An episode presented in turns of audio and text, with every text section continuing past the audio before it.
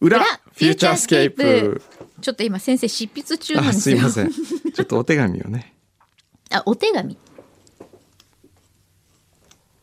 まあちょっとお手紙書いてるんで待ってもらっていいですか？万年筆で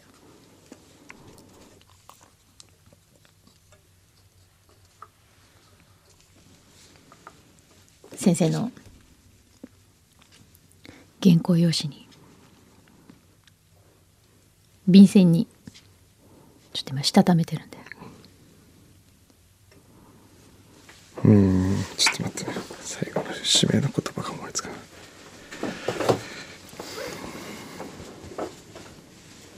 締めの言葉。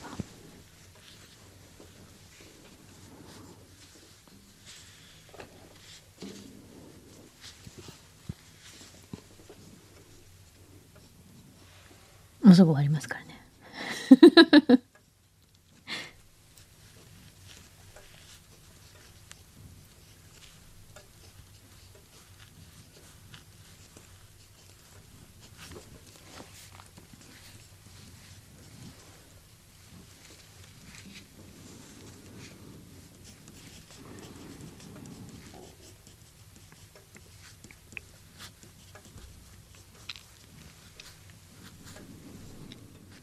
平成30年ですよね。そうです。そう改まって聞かれると分かんないな。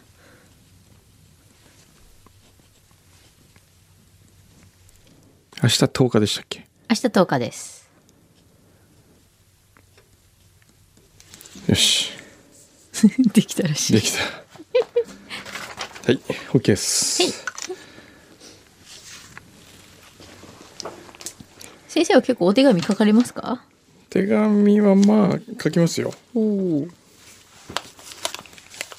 はがきとか。はがき。手紙とか。はがきとか手紙とかね。日記とかね。あ日記ね。そういうの好きなんですよね。あれ5年日記とか10年日記つけてませんでつけてます。今も？今もつけてますよ。おお今ここにあるんですよあ。実は。あ。このねそのさ結構な重量というか、重いサイズのものをちゃんと持ち歩いてるってすごいですよね。重いんで。なねでも毎日ちょっとずつ書くんでしちょ一言でも。なんかこう何月何日か言ってみて適当に。えじゃあでも3年え今何年分？今これこれ去年からあなんで。去年？えじゃあ去年の今日は、6月去年の今9日去年の今日ね。ちょっと待ってね、去年の今日うーん6えー、JAL622 便で帰郷。ほにゃららのためにいくつもの知恵を使う、うん。ほにゃららさんには本当に感謝している、うん。アイデアを形にしてくれるお金持ちはありがたい。誰だ？お金。ほにゃららさんによっては誰が入るでしょうっていうね。まあ少なくとも牛肥さんじゃないしあ柳井さんでもないし誰やろね。ああこのこの後も面白いね。ほにゃららほにゃららのほにゃららがほにゃららと恋仲になりほにゃららほにゃららの前でハレンチな喧嘩。すっごい知りたいそれ。喧嘩、うん。ほ解雇にはせずほにゃららはほにゃららへさて彼は1年後どうなっているのか。うやだ。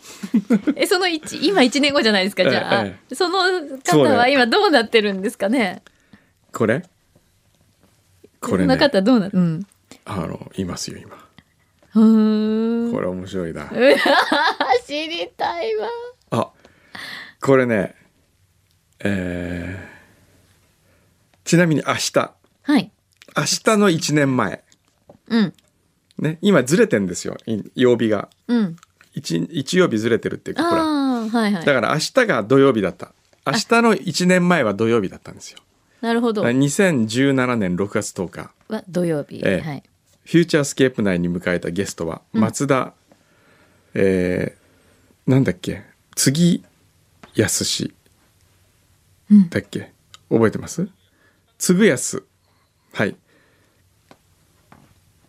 そうですね。あ日本刀はのい、そう日本刀の方ですね。方、名刀を手にして不思議に興奮した。うん。300万円と聞き悪くないかもと思う。うん。松田さんは日本刀を1000万円の芸術品にしたいというアートと結びつけがそれアートと結びつけばそれができると思う。夜は省内学生たちと初対面。そうだ去年去年の今日言ってたんだ。おー。新しい学生さんとえ会った日ね。えー。もうあれちょうど1年前なんだ日本え刀。そうですね。あれは迫力ありましたね。うん。くんさんあの時改装だったもんね。うん。日本刀ね。ちょっとうん。これはすごいとか言って。はあ。いやか今ここでは言えないこともや意外とあるねねねえねえくんどうさんのその日記、落としちゃダメですよ。落としちゃダメですね。まずいんじゃないですか、ええ。結構読まれたら。ですの。ですの？自自分がデスしちゃうノー。ト自ら。これはなんかちょっとまずいんじゃないの？これはもうその1週間後の、うん。えーフューチャースケープのゲストは佐賀出身の花輪さん。ああはい。その後東京会議の収録。カレーライスの歌の完成版を聞く松任谷正隆さんが少しダイエットしていてすっきりちょっと悔しい。最近は体重怖くて体重計に乗っていないが85キロは超えているのかも。って書いてある。その時にうん。85キロは超えているのかもって思ったわけでしょ、うん。今は？今超えてないですね。だからこの時より痩せたねちょっと。そうですよ、うん。最重じゃないじゃないですか。そうね。更新してないよ。ね。フェラーリおかしいな。あれ？もそれでいいのか？すごいな。こんなにえーこんなにはあ。何何？7月5日。松井和代さんの YouTube が大変なことになって。なんでそんなこと書いてある？バイアグラ 100mg 男と罵られる船越さんはどう思っているのか。サスペンスだ。なぜそれを日記に書いたんだ？昼間は人間国宝藤沢昇さん。夜はの前でリチャード・ストルツマン75歳のバースデーパーティすごい振り幅広いですね、松井和代さんの話から始まーって。始まって。体重が60 86.2キロになり自分に呆れる。自己 自己嫌悪。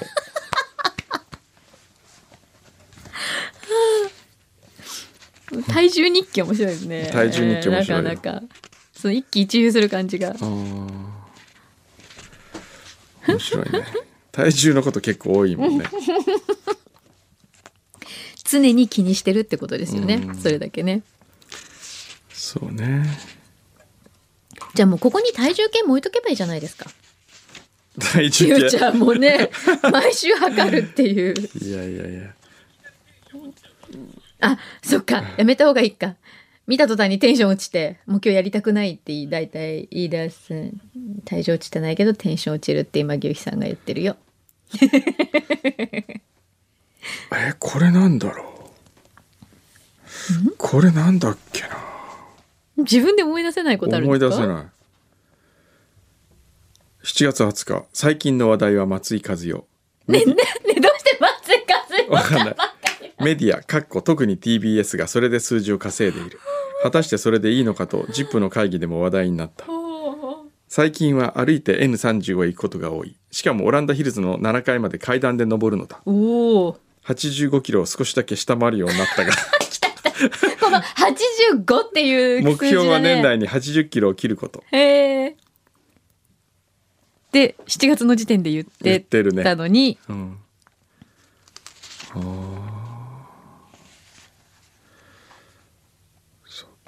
くんのさん一回ライズアップとか言ったらどうですか？そうですね。うーん。面白いね。本当日記ってお面白いよね。面白いですね。自分で読んでちょっと面白いっていいですね。自分で読んでうん。やっぱりさあの日記はうんつまらないことを書いてる方が面白いんですよ。その大切なことってのは覚えてるでしょ、うん。大体。そうね。うん、それよりもさっきのあの松井和代みたいなさ ああいう方が時代が、そうね。確かに。え なんでその時そんなに気になってたんですかね。えそうですね。面白いな。そうねうーん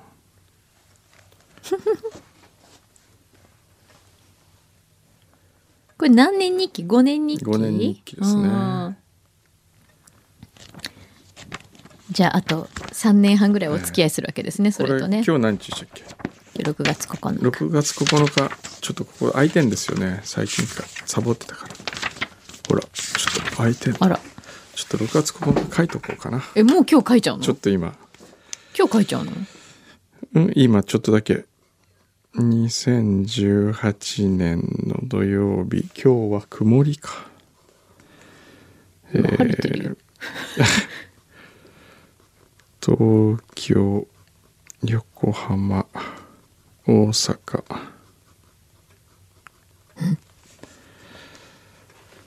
裏フューチャーの中で 泣いて今日の日記を書き始める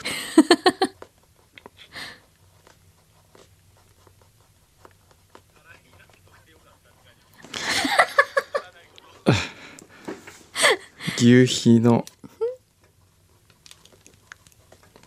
新企画。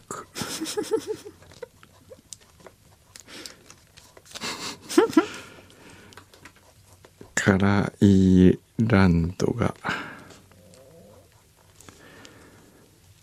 続く気がしない。もう閉園しちゃったんだって。カライランド閉園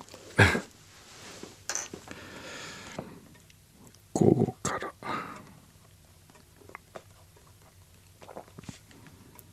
大阪ワクワク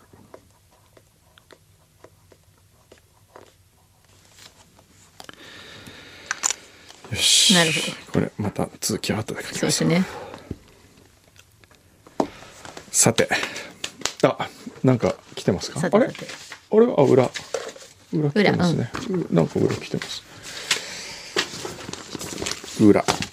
えー、っと。カリノカパパさんからいただきました。はいありがとうございます。カリノカパパ。突然ですが明日6月10日より一泊で山梨県勝沼方面へ家族旅行します。いいね。前回のシンガポール旅行では作法をわきまえず事前注文を怠りましたので今回はおねだりを受けさせていただきます。お家元の生誕祭も近いことですので少々願張っても OK です。おおそうですか。勝沼？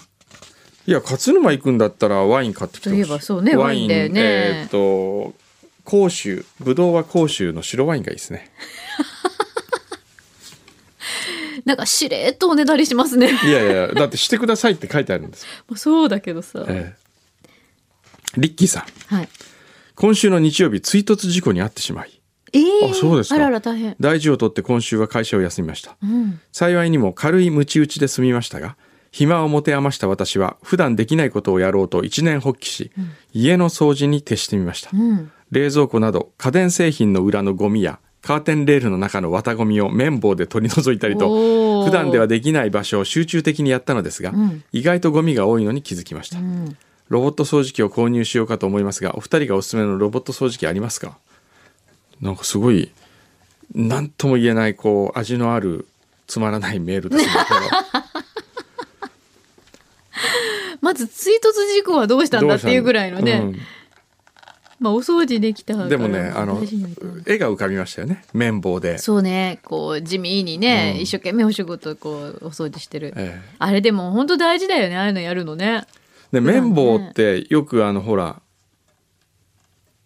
耳掃除をするためのものではないと。違うの？え知らないですかそれ。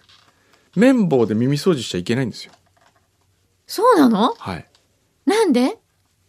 あの奥に奥に押し込んじゃう。押し込むだけだからとなんかに書いてあってあの確かね綿棒メーカーは耳掃除を推奨してないはずですよ。わお。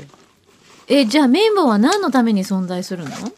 いやわからない。お化粧のなんとかとかそういうことじゃないですか、赤ちゃんのとか？ええ、僕はでもしますよ。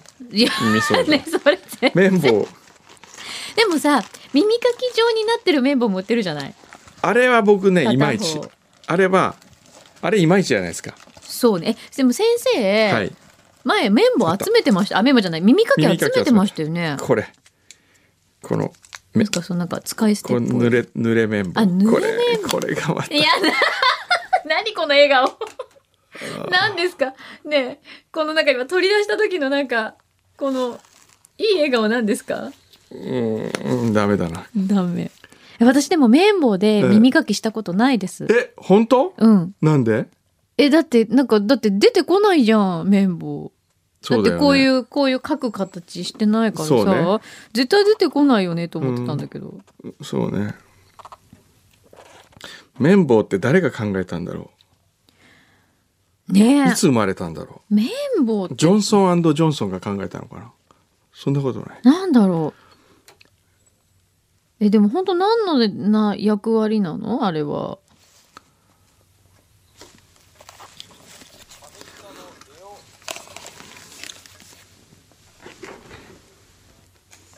なんだって？へ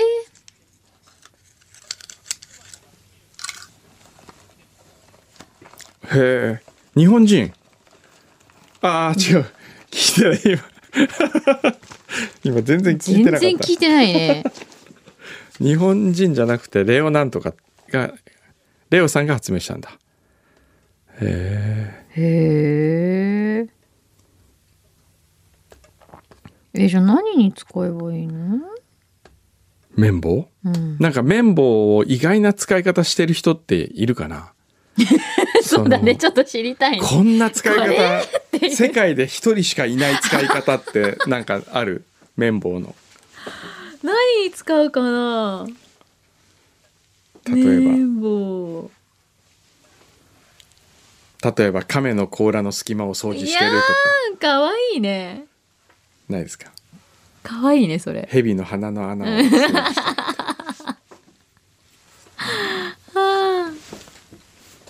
いいかもしれない。そういうのあるかもね、うん。なんで今急に飽きたんですか？ちょっと飽きた ごめんなさい。今ちょっとちょっと油断したらちょっと飽きるかどうした？お久しぶり。アラスカのロッチさんから来ました。現在ロンドンに来ております。あそうなんだ。同じ英語圏ですがアメリカとの違いがかなりあって驚くことばかりです、うん。まず朝ホテルの朝食会場にビーチサンダル短パンタンクトップの人がいない。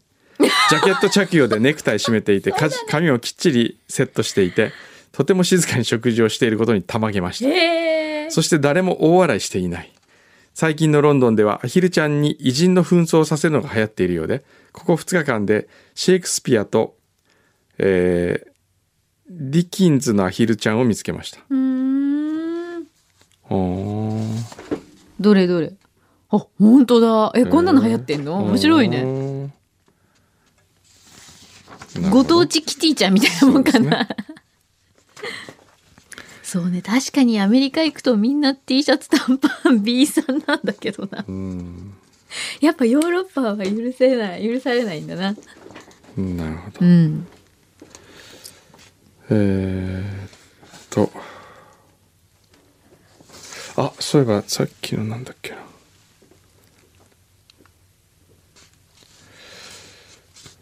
えー、ちょっと待ってくださいねうーん。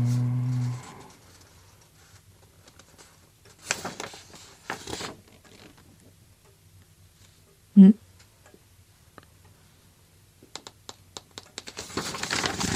あれ？いでろいろとたくさん来てますからね。あ次のゆきちゃん。はい。先週の上田小雪さんの「知ってる知らない」を聞いてそういえば現在21歳の我が娘も高校卒業の頃、封筒の裏に差出人の名前を書く位置を知らなかったということを思い出しました。そんなに手紙を書く機会がなかったのかと当時驚きましたが、うん。メールや LINE で済んでしまう昨今はこういう事態も起こりうるねと思いました。そうだね、ええ。なるほどね。そして筆圧もないし文字も小さいと感じるのはうちやうちだけでしょう。書き慣れてないっていうのがあるのかな。ですかね。小雪さん面白かったですね。小雪。天然ちゃんですからね、うん。すごいよねあれもね。あの知らなさはすごい。ちょっとなんかええ。定期的に聞きたい。定期的に知らなんないかちょっと聞いてみたい、うん、え 知ってるつもり。え上田小雪が知らないものをみんなで探すって面白いですよね、誰もが知ってるはずなの。にこれを知らないのっていうのを、ねえ。えなんだっけ？迂回って言ったら遠回りすることですかって言ってました。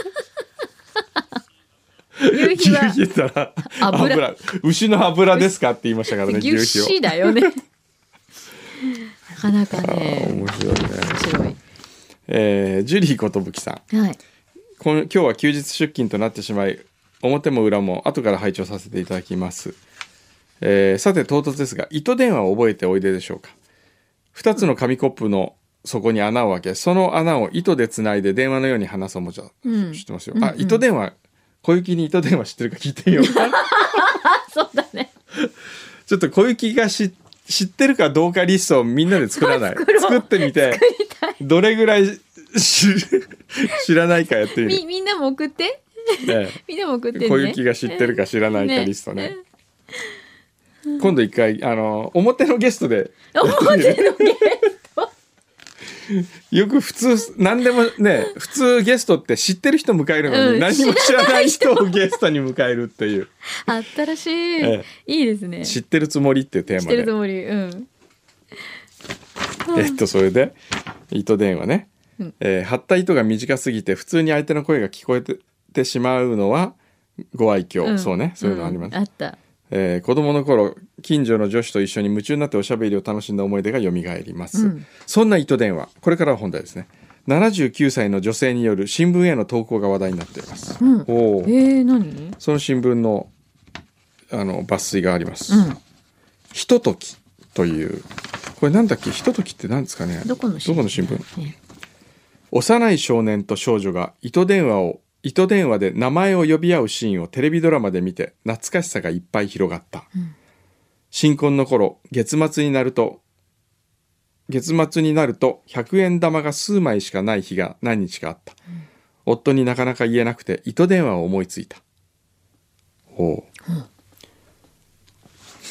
今ちょうど小雪からメールが 全然違うけど。えーちょっと待ってね、新婚の頃月末になると100円玉が数枚しかない日が何日かあった、うん。夫になかなか言えなくて糸電話を思いついた、うん。お金がないので今夜のおかずは魚一匹です。糸電話を耳にした夫の横顔が緩み唇が笑った、赤ちゃんができたの。長男の時も次男の時も糸電話で告げた。えー、へえ何それ。なんか可愛い介護施設にいる夫は歩くことも言葉を紡ぐこともできない、あの頃のことを思い出して糸電話を作った、夫の耳に当てて話しかけてみるけど何の反応もない、もしもしと言ったら唇を動かしてください。明日また来るからねと言ったらうなずいてください。じゃあねと言ったら少しでいいから手を振ってください、でもと私は思った。言葉が出るようになったら夫は最初に俺のことずいぶん子供扱いしていたねと笑うだろう、そうしたら私は糸電話の紙コップが壊れるぐらいの大声で笑い返そう、うん。うまいね、うん。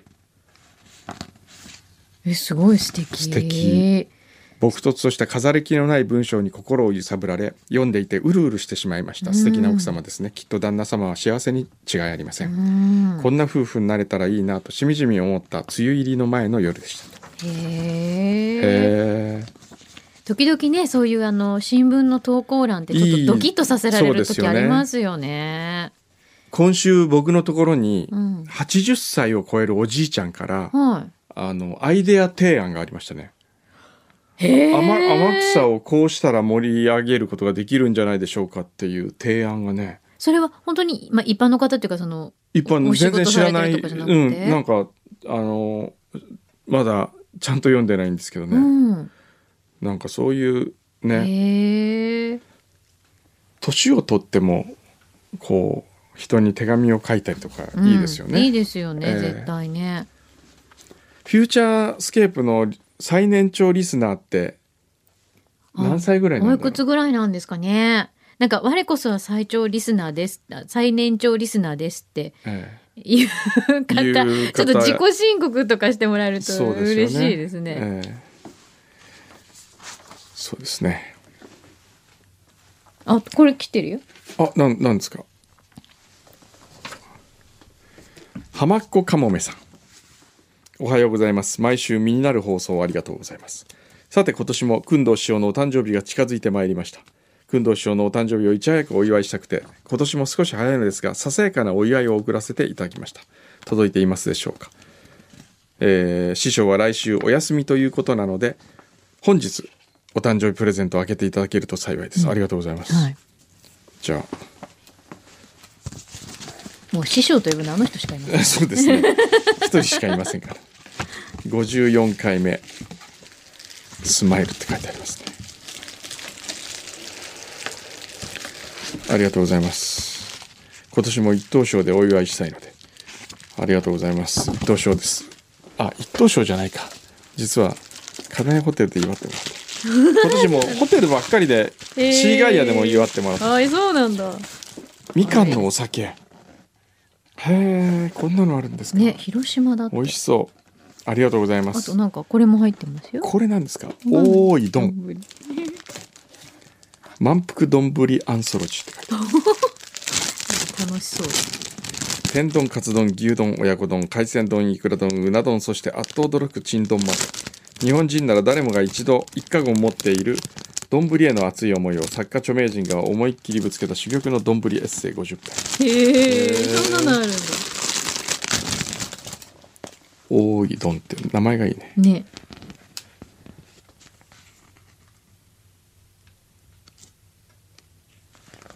いろんな著名人天丼の食べ方とかね。天丼かカツ丼か。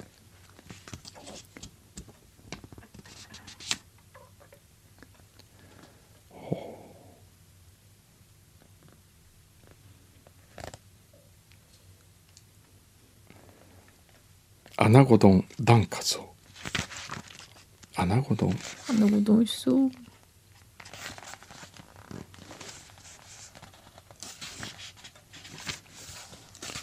うわこんなん読んでたら丼食べたくなってくるね。そうさん何丼が好きですか？丼だったえー、っとね。絹笠丼。絹笠丼ってなんだっけ？絹笠丼って京都にあるんですよ。あお揚げ。そう。のやつだ。そう。前言ってましたあれなんねで絹笠丼って呼ぶんだろう。絹かけ丼とも呼ぶ構お店によって味違うんでしたっけ？違いますよ、ね。絹笠丼は甘く炊いた油揚げと青ネギを卵でとじご飯にのせた丼物美味しそう。日本人しか考えつかないねそのアイデア。これを。でもあのグルナビが今ずっとあの日本語のメニューをうん。英語化するって作業をやってるわけですよ。へえであれつまりなんでそういうことしてるかっていうと、うん。親子丼とかね英語に訳すともうわけわかんわない。けわかんない。なぜ親子丼なのこれがみたいな。だからきつね丼とかも怖いわけですよ。きつねみたいな。きつね入ってんたぬきとかね、ええ。そのままだとちょっと。きつねうどんとかって言ったらもうフォ怖くて。ックスだねフォックス丼。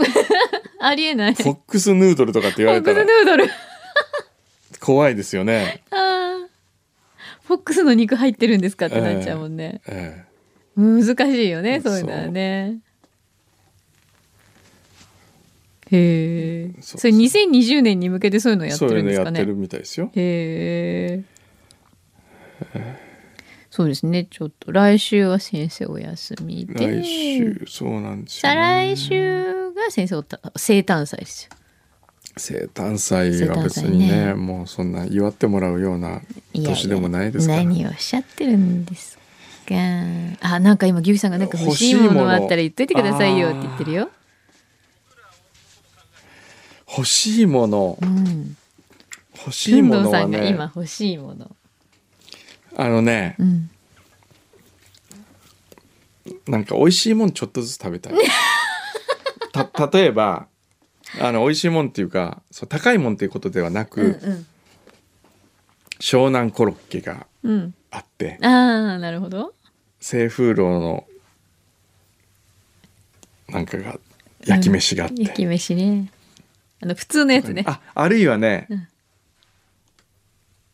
崎陽軒のね、うん。その日だけの弁当を作ってほしい。あーくんど生誕祭生弁当ね。誕祭弁当それ何がマストですか？こここはこうしてほしい。やっぱ究極の、でもねあそれで言うとご飯の量をうん、減らす。なるほど。はい。ちょっと減らしてるところにうん。シューマイとうん。シューマイをあれバランスの妙だからね。シューマイを1個と一個。なるほど。たけのことプラスする。はいたけのこたけのことえーっとマグロのやつ。はいはい。あれマグロ半分ぐらいの大きさでうん。そこにこう入れてほしいね、なるほどなるほど。ええ。それからあとあのご飯のごまを増やしてほしい。細かいわ。わかるよねねあの黒ごまもっといっぱいうんそうね。食べたくない、うんそうね。せっかくなら、うん、あとね俺できたらお漬物ちょっとつけてほしいんですよね。あの生姜と昆布もいいんですけど、うん。お漬物ちょっと食べたいね、うんなるほど。そんな弁当。いいね。あるいはね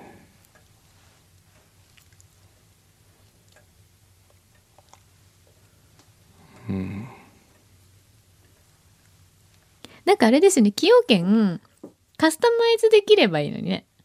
そうやって。ね年に1回ね、うん。わがままカスタマイズやってくればいいのにな。ね。ちょっとシューマイ2個増量でとか。でもやっぱり偉大なるあのね出来がいいやっぱんですよ。黄金比ですよね。ええ。黄金比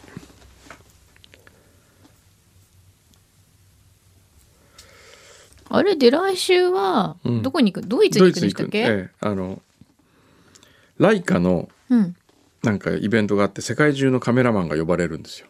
へえ。まあ私もカメラマンとして。っあれ？ていういつの間に？ことではないかもしれないけど ではないなんかいかいろんな人があの行くんです。ハービーさんも行くんじゃないかな？ああそうなんだ、えへえ。それじゃあ一大イベントがあるわけですねライカそうライカの一大イベントが。イベントのねあの案内が来てて、うん。それもうアプアプリとして今とアプリっていうかこれ僕の携帯のこう画面のライカをピッと押すと、うん。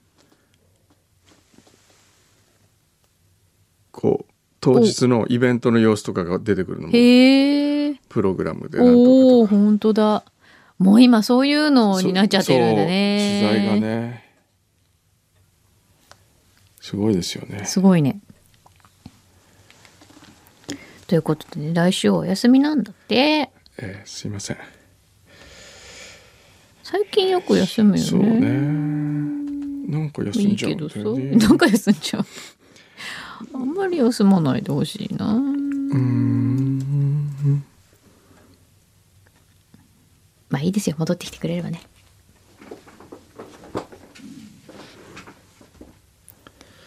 そうですね。じゃあそんな感じではい。今日はいいですかね。大丈夫ですか？どうですか？大丈夫ですか？大丈夫ですよ。はい。じゃあ次回はくんどうさんのお誕生日の日に皆さん本当皆さんもあんまりこう気ぃつかないでくださいね。いやもうそんなそれはどうかな？あのなんかこうもし送るとしたらうん。ほら大変じゃないですかなんか物とか送るのって。うん商品券とか。今現金なのかって言おうとしちゃったいや現金とかほら大変だから。あのシューマイチケットとか、いやいや。なんかそういう、ね、シューマイチケット何枚持ってんねん今。ほんま。おもう年賀状で死ぬほどもらったでしょ。もらったね。嬉しいねシューマイね。もう買い放題ですよ、ええ。シューマイそうですね。ね。まあなんか、まあまあ本当皆さん気を使わないで、ねまあお気持ちをね。お気持ちだけで。お気持ちだけでお気持ちをどう表すかっていうのはもうそれは皆さん。そうね。ね。そうそう皆さん次第ですから。はい。ええ。僕はもうあまりはその辺は。はい。なので皆さんよろしくお願いしまはい。すね、ありがとうございます、じゃあ気をつけて、はい。ドイツ行ってきてください、行ってきますフューチャースケー